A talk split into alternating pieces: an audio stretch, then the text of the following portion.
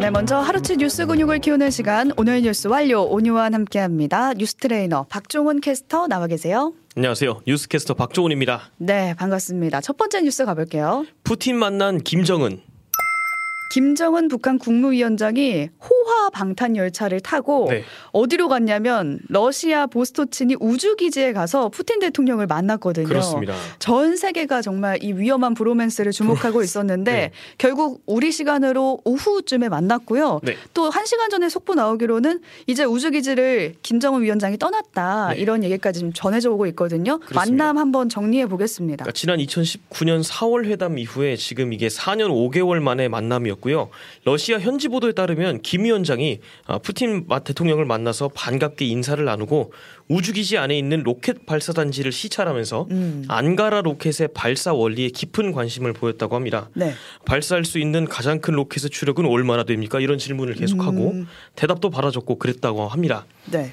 그 안가라 로켓이라 함은 2013년에 발사했던 우리나라 나로호의 1단 로켓이기도 합니다. 어, 이렇게 되면은 러시아 우주 기술이 남과 북에 다 쓰이게 되는 건가요? 그렇습니다. 네. 안 쓰인 데가 없어 보이는데 양국 대표단과 함께 두 정상이 두 시간 정도 회담을 했는데 회담 모두 발언에서 북한이 러시아를 지원할 수 있다는 뉘앙스가 좀 보였거든요. 음. 김 위원장이 우크라이나전을 러시아가 패권 세력에 맞춰서 주권과 안보를 수호하기 위한 성스러운 싸움이다 음. 이렇게 규정을 하고 제국주의에 맞서 싸우고 주권 국가를 건설하는데 함께할 거다 이렇게 말을 했습니다. 네, 그 바로 우크라이나 전쟁에서 러시아가 지금 무기 부족 사태를 겪고 있거든요. 그렇습니다. 네, 그래서 북한이 러시아에 이제 무기를 지원해주고 네. 러시아는 북한에 군사 위성 기술을 주는 거 아니냐 이런 전망이 나온다. 이걸 저희가 어제 지난주에 전해드렸거든요. 그렇습니다. 그래서 오늘 기자가 푸틴 대통령한테 어, 북한의 인공위성 개발을 도울 것이냐라고 음. 물었더니 푸틴이 그래서 우리가 여기 있는 겁니다. 이렇게 대답을 했대요. 오, 인공위성 기술이 지금 미사일 발사 기술하고 좀 기본적으로 동일하거든요.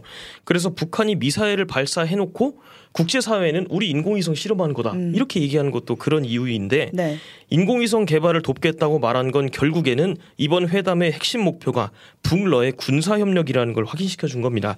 우리나라한테는 이제 안보 위기가 또 높아지는 거고요. 음, 김정은 위원장 수행원 들 대부분이 군부 일색이라는 것도 오, 한몫했습니다. 네. 북한군 서열 1, 2위와 함께 해군 사령관 그리고 군사 정찰 위성 전문가까지 포함이 돼 있고 음. 각각 핵잠수함 위성 담당자들이죠. 네. 그러니까 북한과 러시아 양쪽 모두 도움을 주든 받든 어쨌든 유엔 안전보장이사회 결의를 위반하는 거거든요. 그렇습니다. 일찌감치 두 정상이 만나는 걸 알고 있었고 음. 그걸 비판해 왔던 미국은 새로운 제재 부과에 주저하지 않겠다라고 다시 한번 강조를 했습니다. 그런데 이게 실효성이 있을까 싶은 게 사실 러시아랑 중국도 유엔 안보리 상임이사국이잖아요. 네. 안보리 차원의 추가 대북 제재는 사실상 불가능합니다. 음. 심지어 러시아가 지금 상임 이사국으로서 북한에 대한 제재를 약화시키려고 하면 어, 대북 공조 체제도 덩달아서 약화될 수 있는 거고요. 네. 여기에 지금 북한이 러시아한테 무기를 제공하면 안 그래도 지금 장기화되고 있는 우크라이나 전쟁이 더 길어질 수도 있는 거죠. 네, 아무래도 고통받고 있는 유럽 쪽에서는 아 정전 협상 해야 된다 이런 얘기가 좀 커질 수도 있겠네요. 그렇습니다. 아니면 이제 거꾸로 북한이 러시아한테 무기 주는데 우리도 우크라이나 좀 도와줘야 되는 거 아니냐 어. 이런 것도 있거든요. 네. 그러면서 그동안 우리가 우리 지금 우크라이나한테 뭐 살상 무기 지원은 좀 선을 그어 왔잖아요. 음. 그것도 이제 뭐 다시 뭐 한다 이런 것도 논의될 수 있는 가능성이 있습니다. 네, 지금 북러 정상이 만났을 뿐인데 그 파급 효과가 만만치 않은 것 같고요. 네. 회담 전에 러시아 발표를 보면은 공개하면 안 되는 민감한 영역을 협상한다라고 했는데 네. 과연 이 만남에서 유엔 안보리 결의를 얼마나 좀 위협하는 만남이었는지 얘기가 오갔는지 좀 주목해 봐야겠고 우크라이나 전쟁에도 얼마나 영향을 미칠지 봐야겠습니다. 다음 소식 넘어가 볼게요. 물난리 덮친 리비아. 주말 사이 모로코에서 큰 지진 소식이 있었잖아요. 네. 근데 그 옆에 있는 리비아에서는 물난리가 나서 대규모 인명 피해가 발생했어요. 그렇습니다. 리비아 현지 시간으로 지난 9일에 토네이도를 동반한 폭풍 대니얼이 엄청난 홍수를 동반하면서 리비아를 강타했습니다. 음, 리비아 동북부에 위치한 최대 항구 도시 어, 10만 명 정도가 사는 데르나가 네. 특히 직격탄을 맞았고요. 그런데 지금 데르나에 위치했던 낡은 댐 두 개가 무너지면서 음. 이 데르나 주민 수천 명이 흙탕물에 휘말려서 바다로 쓸려갔고 네. 아파트나 자동차 가릴 것 없이 시뻘건 흙탕물에 잠겼습니다.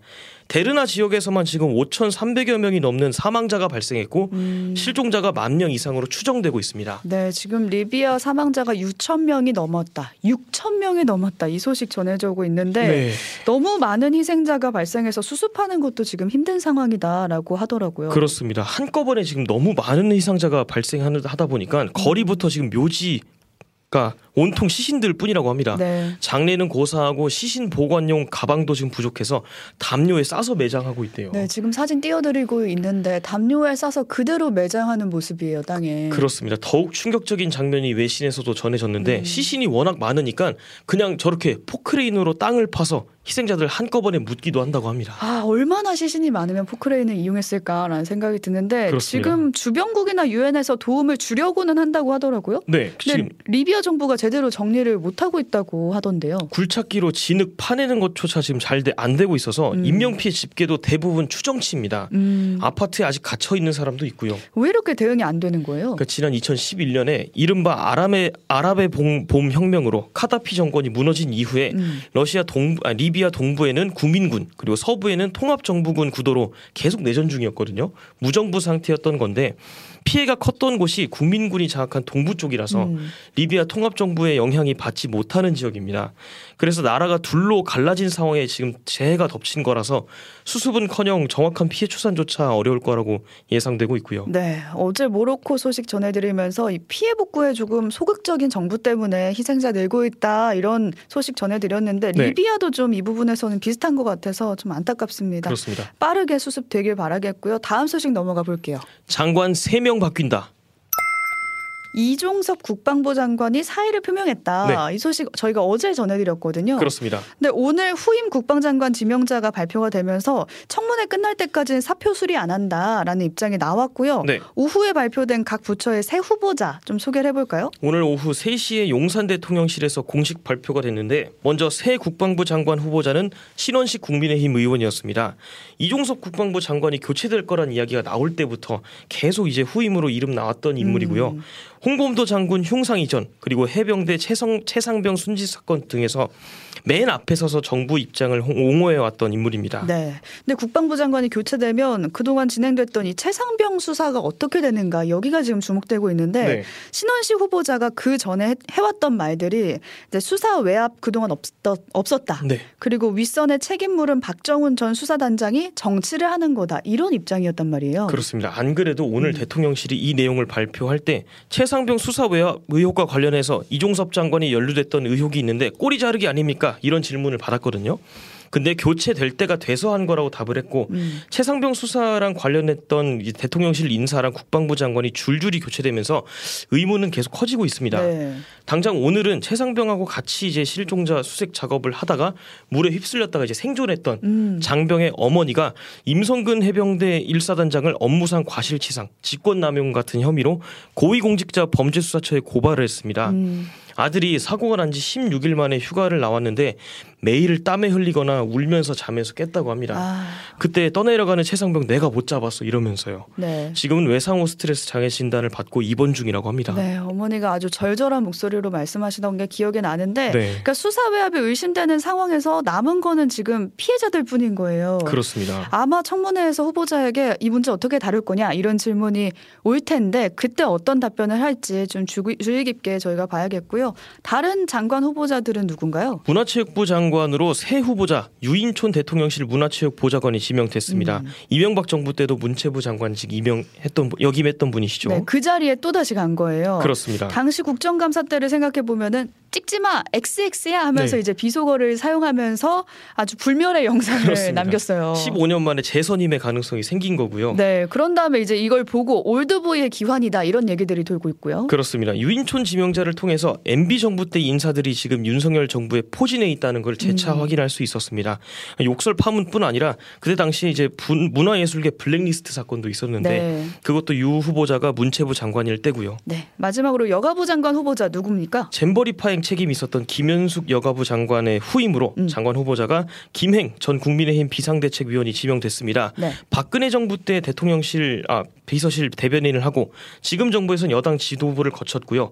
최근엔 종편에서 이제 보수 쪽 패널로 활동하면서 정부 입장을 많이 지지하는 역할을 했죠. 네, 지금 새 후보자들의 이제 공통점이 다들 분석 기사가 나오고 있는데 네.